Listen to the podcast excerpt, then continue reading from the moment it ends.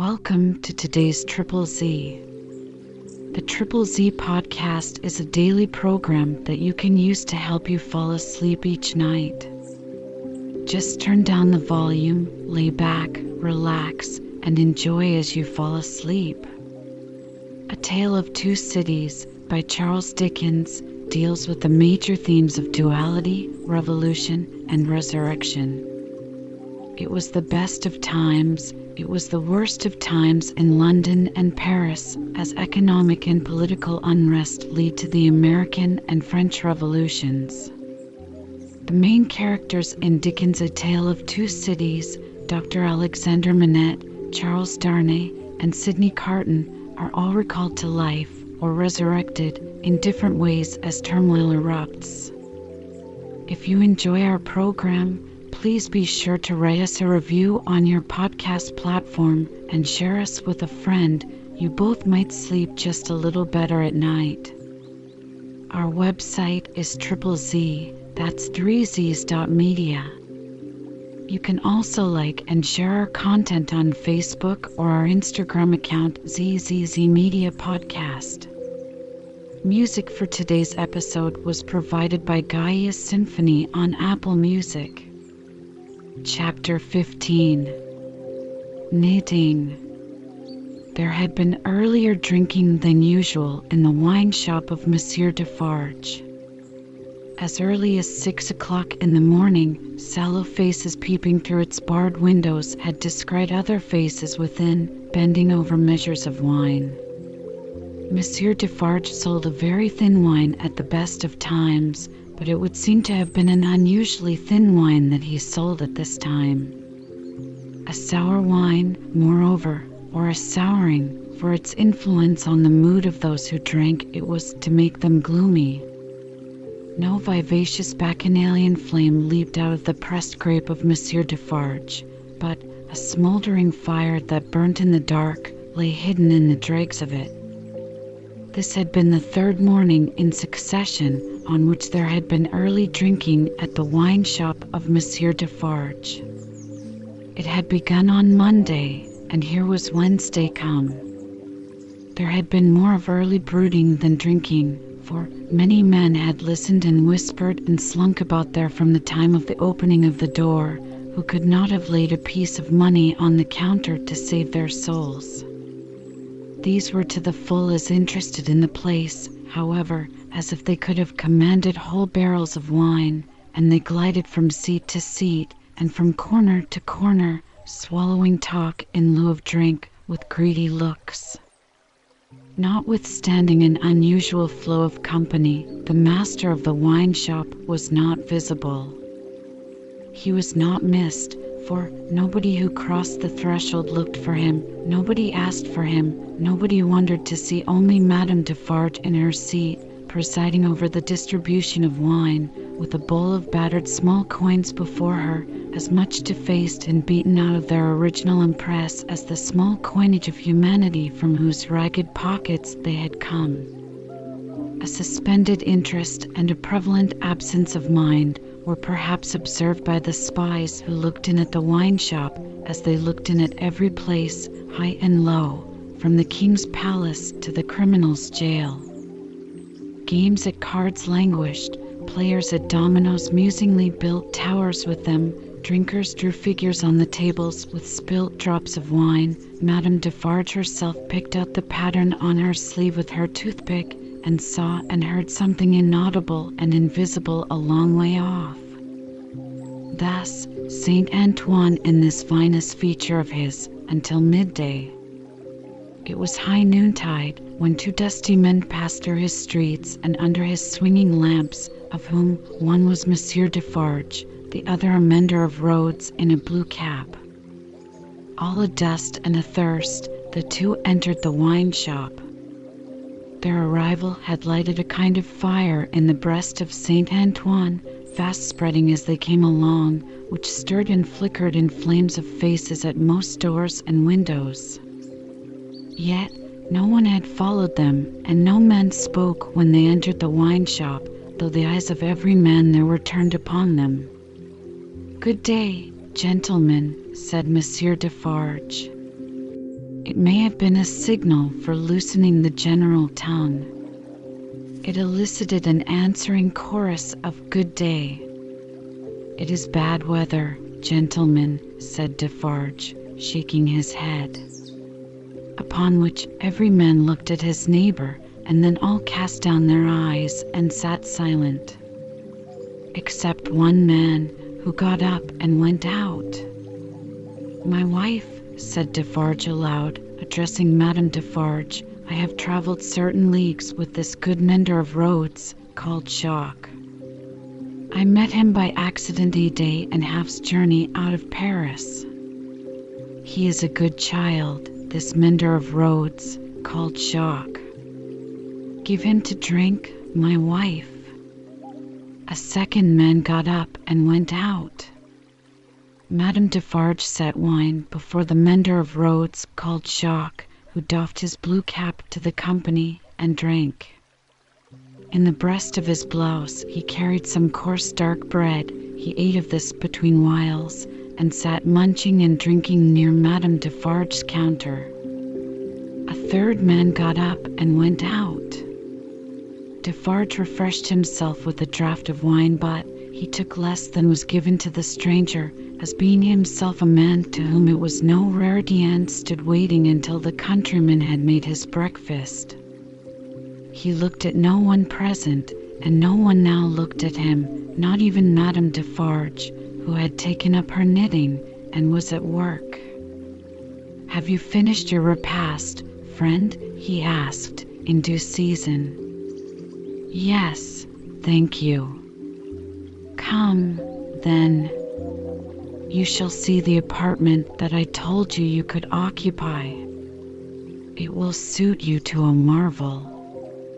Out of the wine shop into the street, out of the street into a courtyard, out of the courtyard up a steep staircase, out of the staircase into a garret, formerly the garret where a white haired man sat on a low bench, stooping forward and very busy making shoes.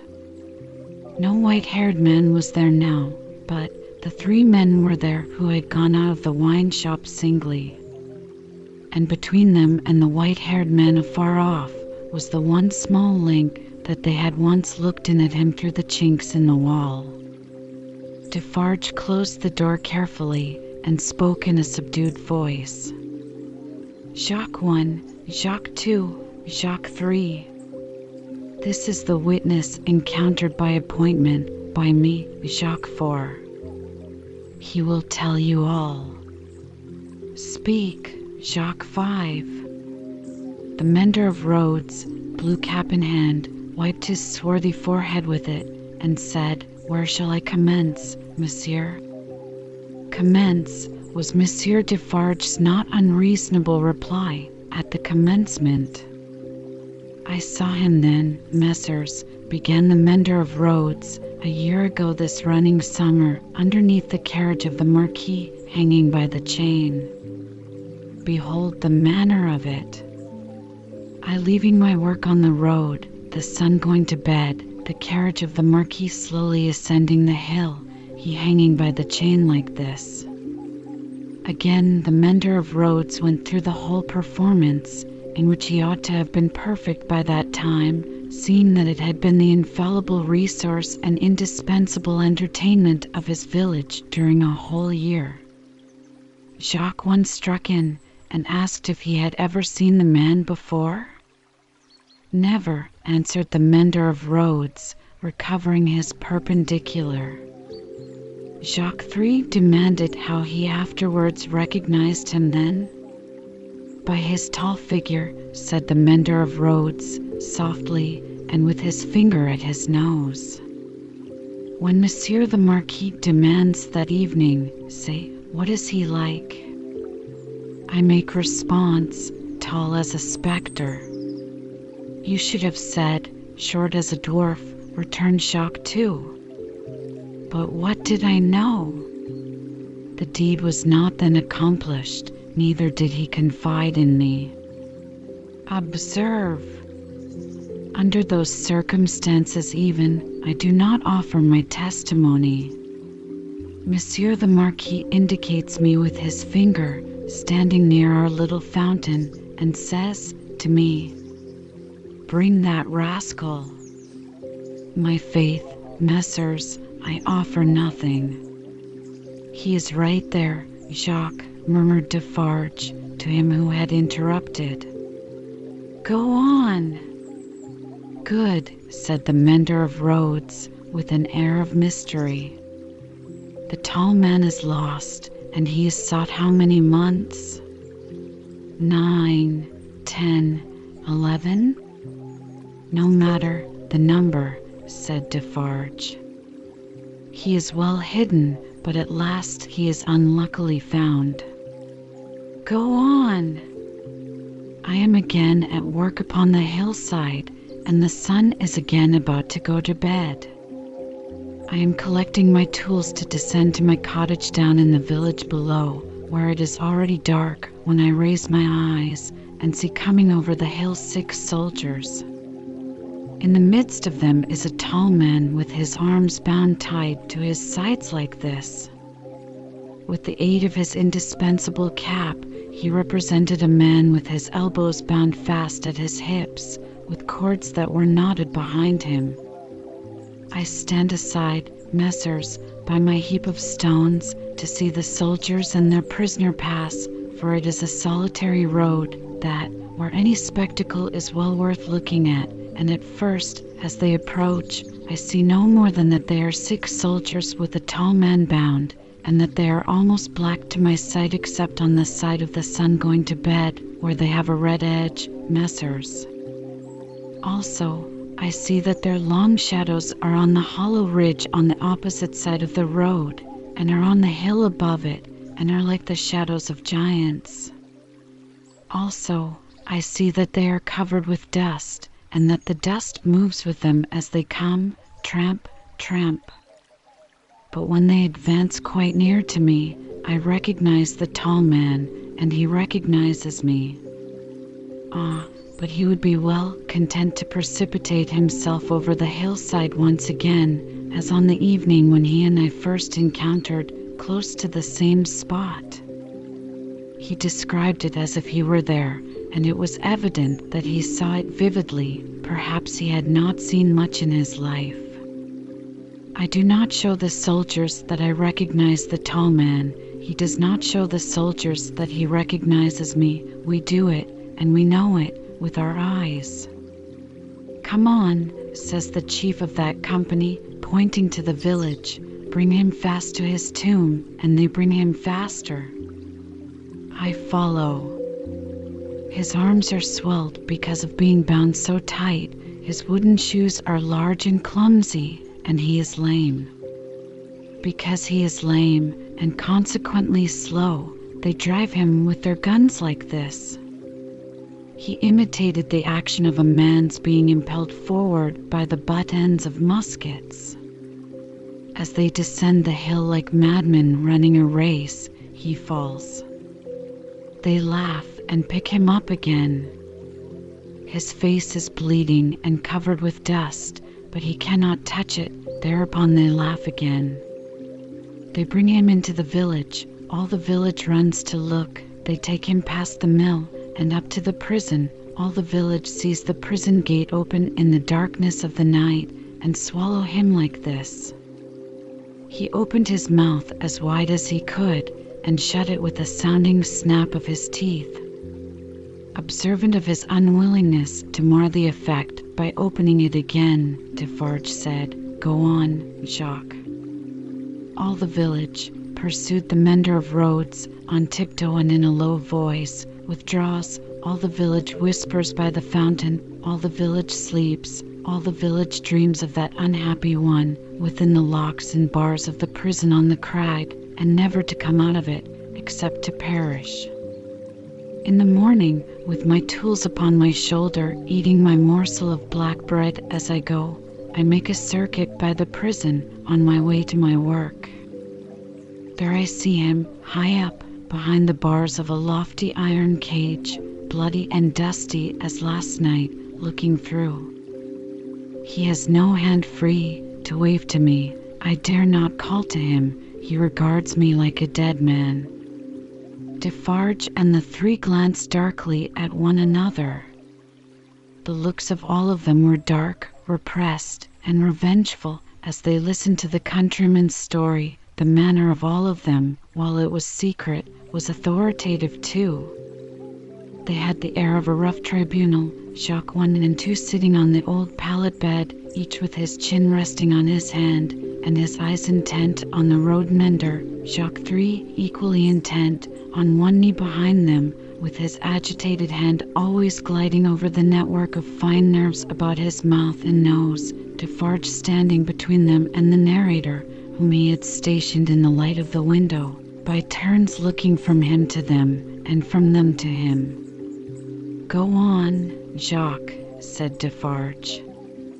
He remains up there in his iron cage some days. The village looks at him by stealth, for it is afraid but it always looks up, from a distance, at the prison on the crag, and in the evening, when the work of the day is achieved and it assembles to gossip at the fountain, all faces are turned towards the prison. Formerly, they were turned towards the posting house, now they are turned towards the prison. They whisper at the fountain that although condemned to death, he will not be executed. They say that petitions have been presented in Paris showing that he was enraged and made mad by the death of his child. They say that a petition has been presented to the king himself. What do I know? It is possible. Perhaps yes, perhaps no. Listen then, Jacques, number one of that name sternly interposed. Know that a petition was presented to the king and queen. All here, yourself excepted, saw the king take it, in his carriage in the street, sitting beside the queen. It is Defarge whom you see here, who, at the hazard of his life, darted out before the horses with the petition in his hand. And once again listen, Jacques, said the kneeling number three, his fingers ever wandering over and over those fine nerves, with a strikingly greedy air, as if he hungered for something that was neither food nor drink. The guard, horse and foot, surrounded the petitioner and struck him blows. You hear? I hear, messieurs. Go on then, said Defarge. Again, on the other hand, they whisper at the fountain, resumed the countryman, that he is brought down into our country to be executed on the spot and that he will very certainly be executed.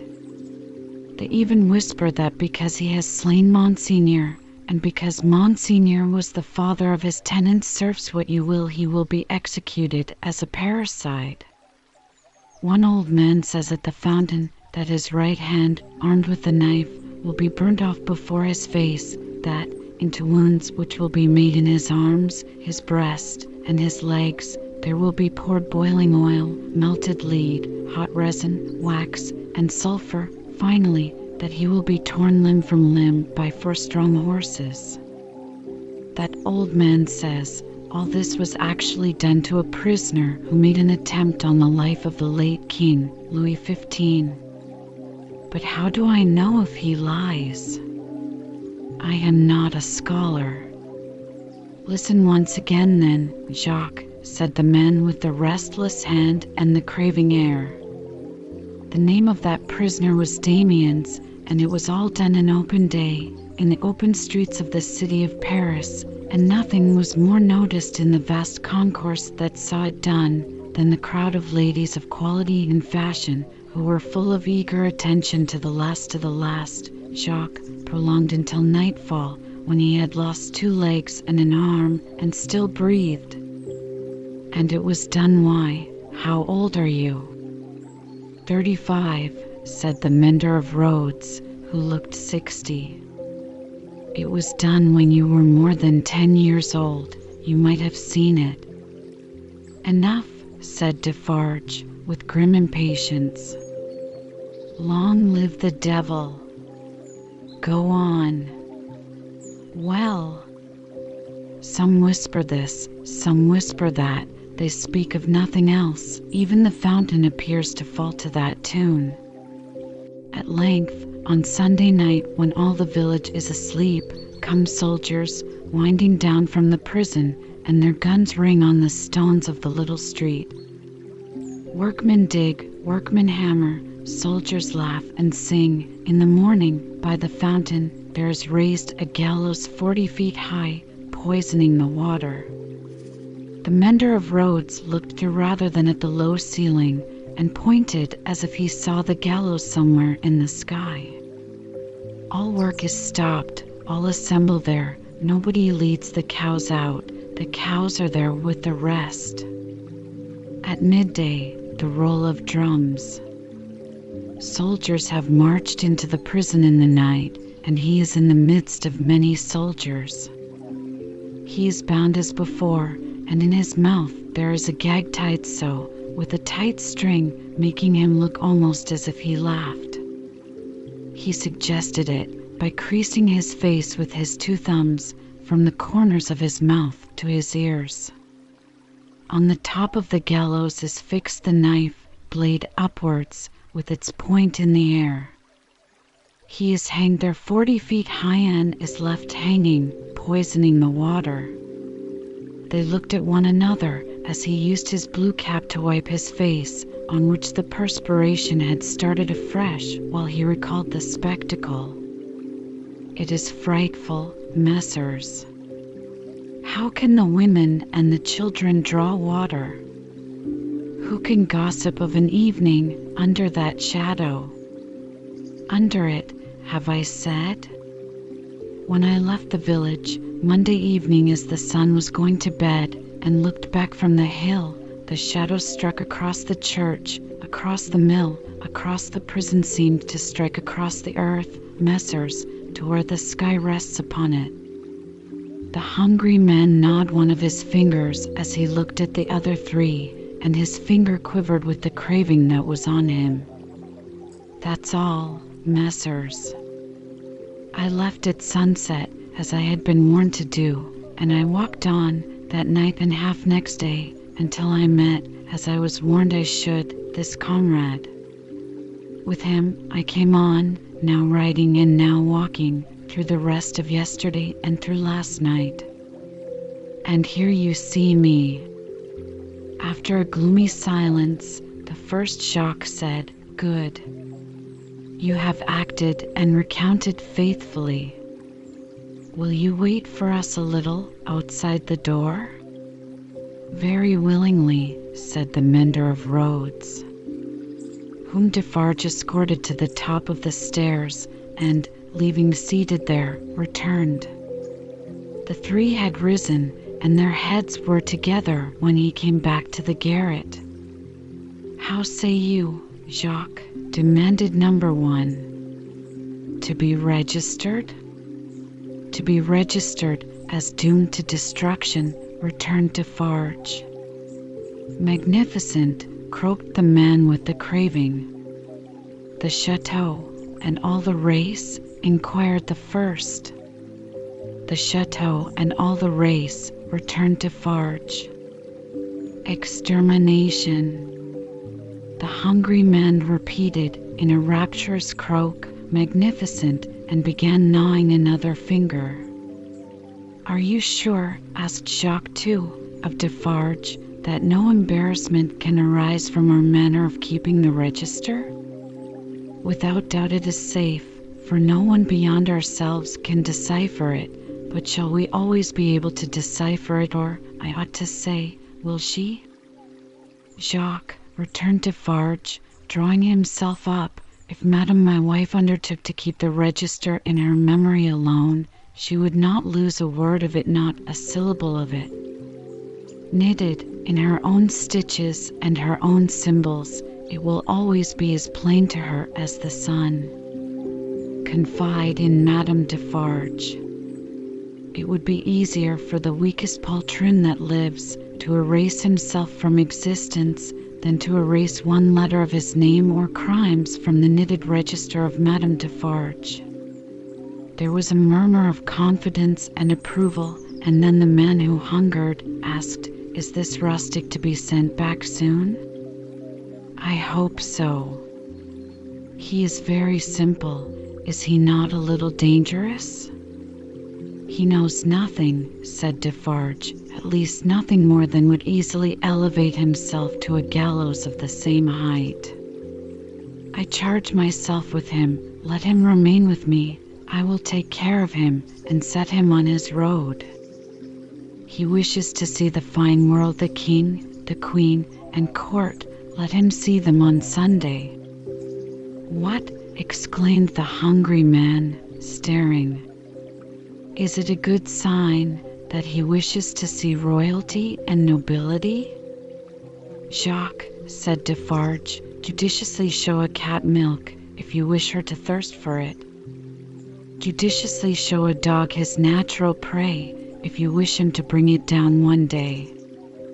Nothing more was said, and the mender of roads, being found already dozing on the topmost stair, was advised to lay himself down on the pallet bed and take some rest.